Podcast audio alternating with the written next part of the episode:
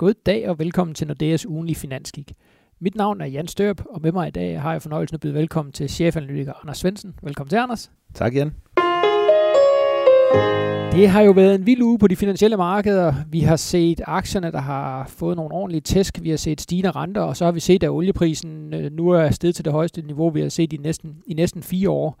Øh, og hvis vi bare tager på det danske aktiemarked, jamen så er alene i, i går torsdag, det blev en, øh, en blodrød dag. Øh, danske aktier ned med 3,7 procent. Det største fald, vi har set øh, over en enkelt dag i de seneste to år. Og her fredag øh, ved middagstid, jamen der, der er de danske aktier yderligere faldet med, med godt en procent. Og noget, noget af faldet på de her danske aktier, jamen det skyldes jo selskabsspecifikke nyheder, og det, det er ikke det, som vi skal snakke så meget om. Men der er jo også i markedet, på aktiemarkederne, øh, sådan en generel frygt for, for effekten af de her stigende renter i USA. Og jeg synes, øh, Anders, vi skal starte der. Amerikansk 10-års statsrente over 3,20 øh, procent kraftig stigning hen over ugen. Hvad, hvad er det, der sker derovre? Jamen det er centralbankchefen, der er begyndt at, at ændre lidt på, på, på tonerne endnu en gang. Øh, nu, øh, nu virker det som om, at de ikke længere snakker så meget om, hvad er det neutrale renteniveau. Det er det, de har haft snakket om de sidste par år, mere eller mindre, at de ville tilbage på, på normalen, at økonomien den, øh, den er klar til at stå på egne ben, og derfor så skulle der ikke længere være stimulans fra, fra pengepolitikken, og, og det betyder så en normalisering af, af pengepolitikken, og at renterne skulle tilbage til et neutralt niveau. Men nu begynder han at, snakke for det første om, at, øh, at det, det neutrale niveau, det er nok formentlig noget over, hvor vi er i dag, øh, for det første, og for det andet, at vi måske skal over det. Så det er, det er helt klart en, en bekymring i, i markederne, at, at Fed ser ud som om, de begynder at, at, at tro med, at der skal komme endnu flere renteforholdelser, end de allerede har lagt op til. Men er det ikke dybest set det, som vi også har pointeret gentagende gange, at markedet har været alt, alt for pessimistisk eller for forsigtig i, i forhold til at indprise det, som, som den amerikanske centralbank har sagt gentagende gange?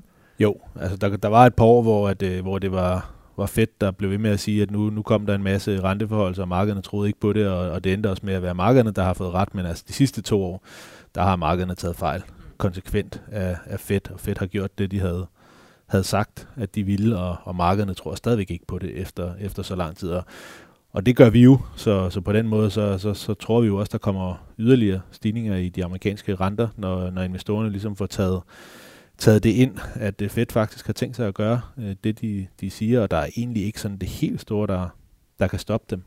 Men hvordan, hvordan så i forhold, hvordan ser du i forhold til den amerikanske vækst? Vil, vil den amerikanske økonomi kunne klare de her højere renter, eller er det, er det simpelthen starten på, øh, på en nedtur i amerikansk økonomi, sådan som du ser det?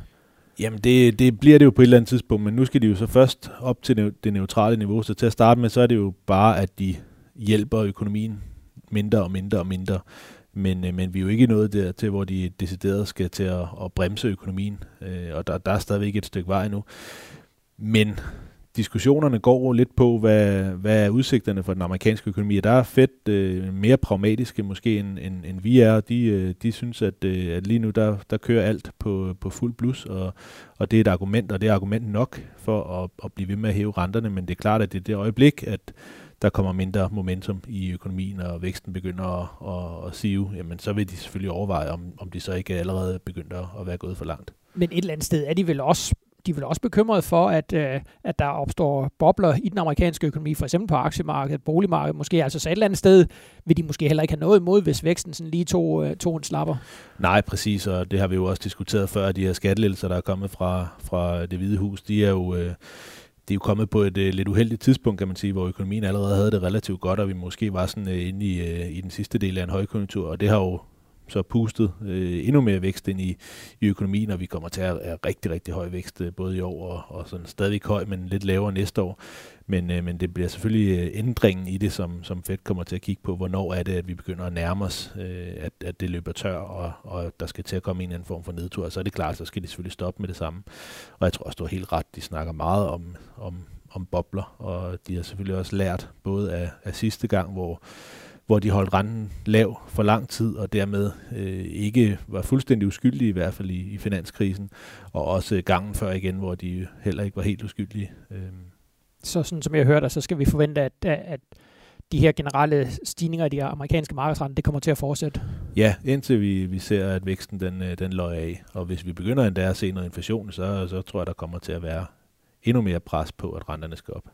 Og en af effekten af de her stigende amerikanske renter, det har jo også været, at vi har set, at den amerikanske dollar er blevet styrket yderligere. Lige nu koster en dollar omkring 6,5 øh, danske kroner, hvor vi jo starten over lå ned omkring øh, 6 kroner, øh, svarende til næsten, næsten 10% styrkelse. Øh, tror du, det vil fortsætte? Tror du, vi vil komme til at se yderligere øh, dollarstyrkelse på, på baggrund? Ja, generelt. Øh, specielt måske mod, øh, mod sådan noget som emerging markets, og det er jo noget af det, vi også har set i takt med, at, at Fed har hævet renten, at det gør altså ondt de steder, hvor at, øh, den her meget lempelige dollarlikviditet, den er, den er endt, fordi det er, jo ikke, det er jo ikke alt den likviditet, som Fed har pumpet ud i økonomien, der er blevet i USA. En stor del af det er råd videre, og når det bliver trukket tilbage, jamen, så er det rigtig kedeligt for, for de lande, hvor, øh, hvor det forsvinder. Men når vi kigger på danske kroner, så har vi så den holdning, at øh, der er én valuta, der skal styrkes endnu mere end dollaren, og det er, det er den danske kroner og euroen selvfølgelig. Og det er jo så fordi, at DCB er jo slet ikke gået i gang endnu med at normalisere deres pengepolitik, og det tror markederne nærmest heller ikke kommer til at, at ske, eller i hvert fald, at der kommer til at, at, at gå rigtig, rigtig lang tid, og det bliver meget stille og roligt osv. Så, så når markederne skal til at ændre opfattelse af, at DCB også har tænkt sig at gøre det, de siger, så kommer vi til at se en, øh, en stærkere euro, øh, og dermed sværere dollar over for, for, for, for kronen, men vi tror ikke som sådan, at det er, fordi dollaren skal være svagere, mere at euroen skal være stærkere.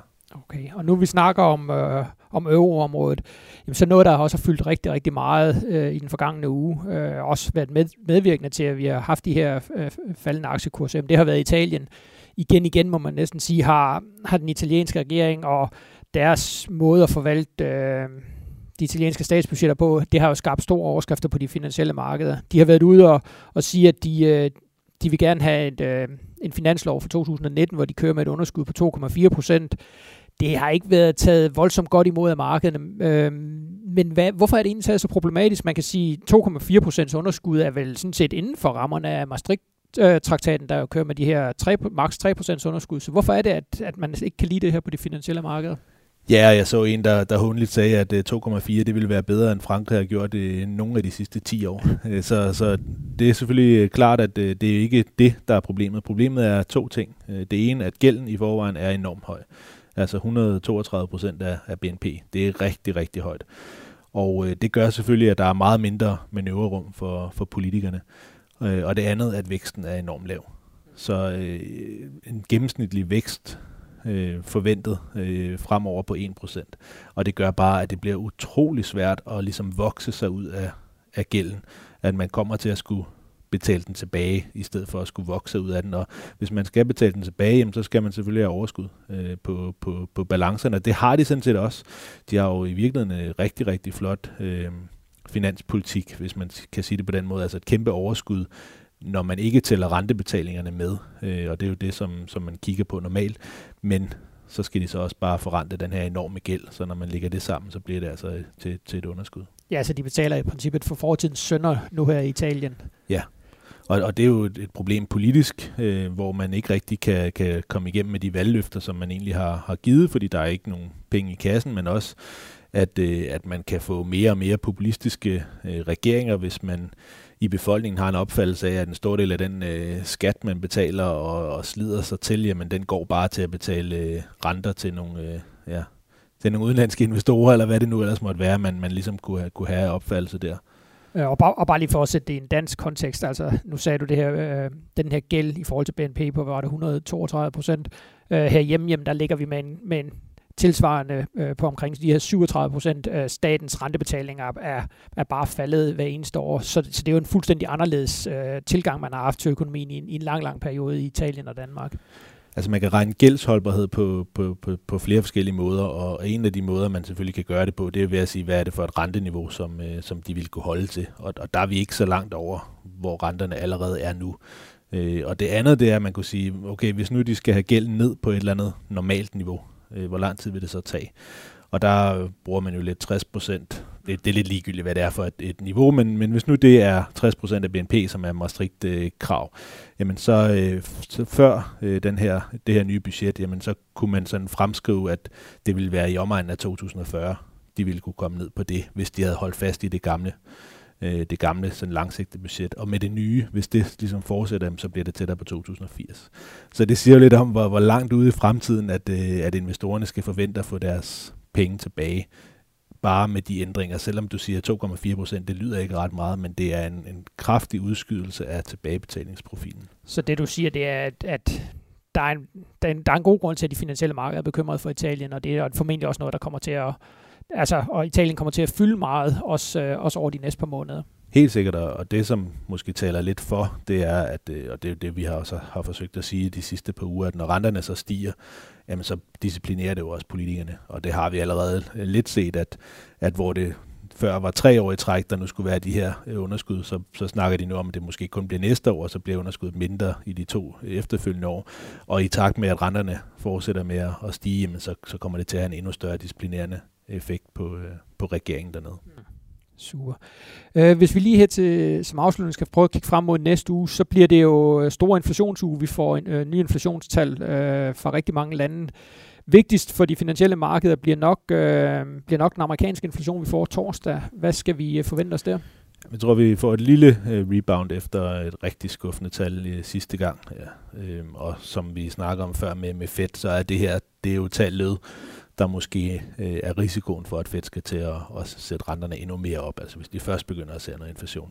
Men altså, der er vi ikke endnu. Vi tror, at kerneinflationen vil være omkring 2,3 øh, procent i, i september, så, så der er selvfølgelig øh, et stykke vej til, at det er et, et stort problem. Mm. Men med al den fokus, der lige nu er på de amerikanske renter, så er det klart, så bliver det, så bliver det virkelig et vigtigt nøgletal at, at holde øje med. Noget andet, som man også skal holde øje med, øh, det er svenske inflationstal, der også kommer torsdag. Øh, det bliver jo helt afgørende for, om Rigsbanken vælger at sætte renten op i december. Så igen, det er, det, det, det er et af de her tal, som virkelig kan, kan få stor påvirkning for, øh, for den svenske krone og, og for de finansielle markeder generelt. Og endelig øh, referat fra den europæiske centralbank, faktisk også torsdag. Øh, noget nyt, vi skal kigge efter der? Ja, det er, jo, det er jo meget sjældent, de der referater fra ECB, de, øh, de overrasker. Men, øh, men der var jo nogle rygter op til det sidste rentemøde om, at de måske ville ændre deres opfattelse af, af sådan risikovurderingen af, af væksten i øvrigt. Altså de vil gå fra at, at se sådan en balanceret risiko på deres øh, på deres forudsigelser på, på væksten til, at de ville begynde at, at kalde egentlig øh, nedsiderisiko på, på deres vækstskøn. Øh, og det skete ikke, men det kunne være selvfølgelig interessant at, at høre lidt om, om diskussionerne omkring det. Og så er der hele øh, reinvesteringspolitikken. Øh, de skal jo stoppe med at, at købe op øh, statsobligationer her fra, fra 1. januar, men så vil der jo igennem en del år være nogle obligationer, der der udløber, som skal geninvesteres. Og hvordan skal de geninvesteres? Det har vi stadigvæk ikke hørt om. Øh, Draghi sagde, at det skal de diskutere på et af de to seneste eller sidste møder i, i år. Men hvis der er sådan en eller anden indikation af, hvor der er nogle af medlemmerne, der ligger på den, så kommer det også til at have en betydning for, for markederne. Okay. Så for lige at, at summere op, masser at holde øje med i de næste uge. Vi skal holde øje med Italien, den politiske situation. Vi skal holde øje med USA, øh, hvordan udvikler renterne sig. Og der bliver torsdag helt afgørende i forhold til, til de amerikanske inflationstal. Øh, og så også et, et vågent øje på, øh, på Sverige og inflationstallene der. Tak, for, um, tak fordi du deltog, Anders. Øh, det var så lidt. Det var ordene fra vores side. Øh, tak fordi I lyttede med, og det håber vi også, I gør i næste uge, hvor vi kommer med en ny udgave af vores Finanskik. Tak for nu.